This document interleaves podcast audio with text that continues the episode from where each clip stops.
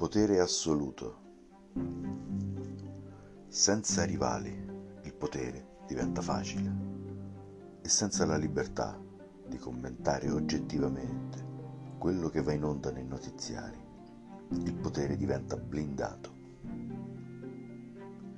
Ma è quando il pensiero del leader che diventa legge e centro della Costituzione. È in quel momento che il potere diventa assoluto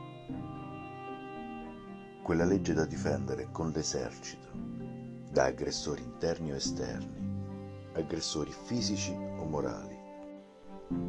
Quella legge da seguire anche nelle virgole, mettendo ordine nelle province più lontane al leader e comunque non giustificata ad ignorarlo.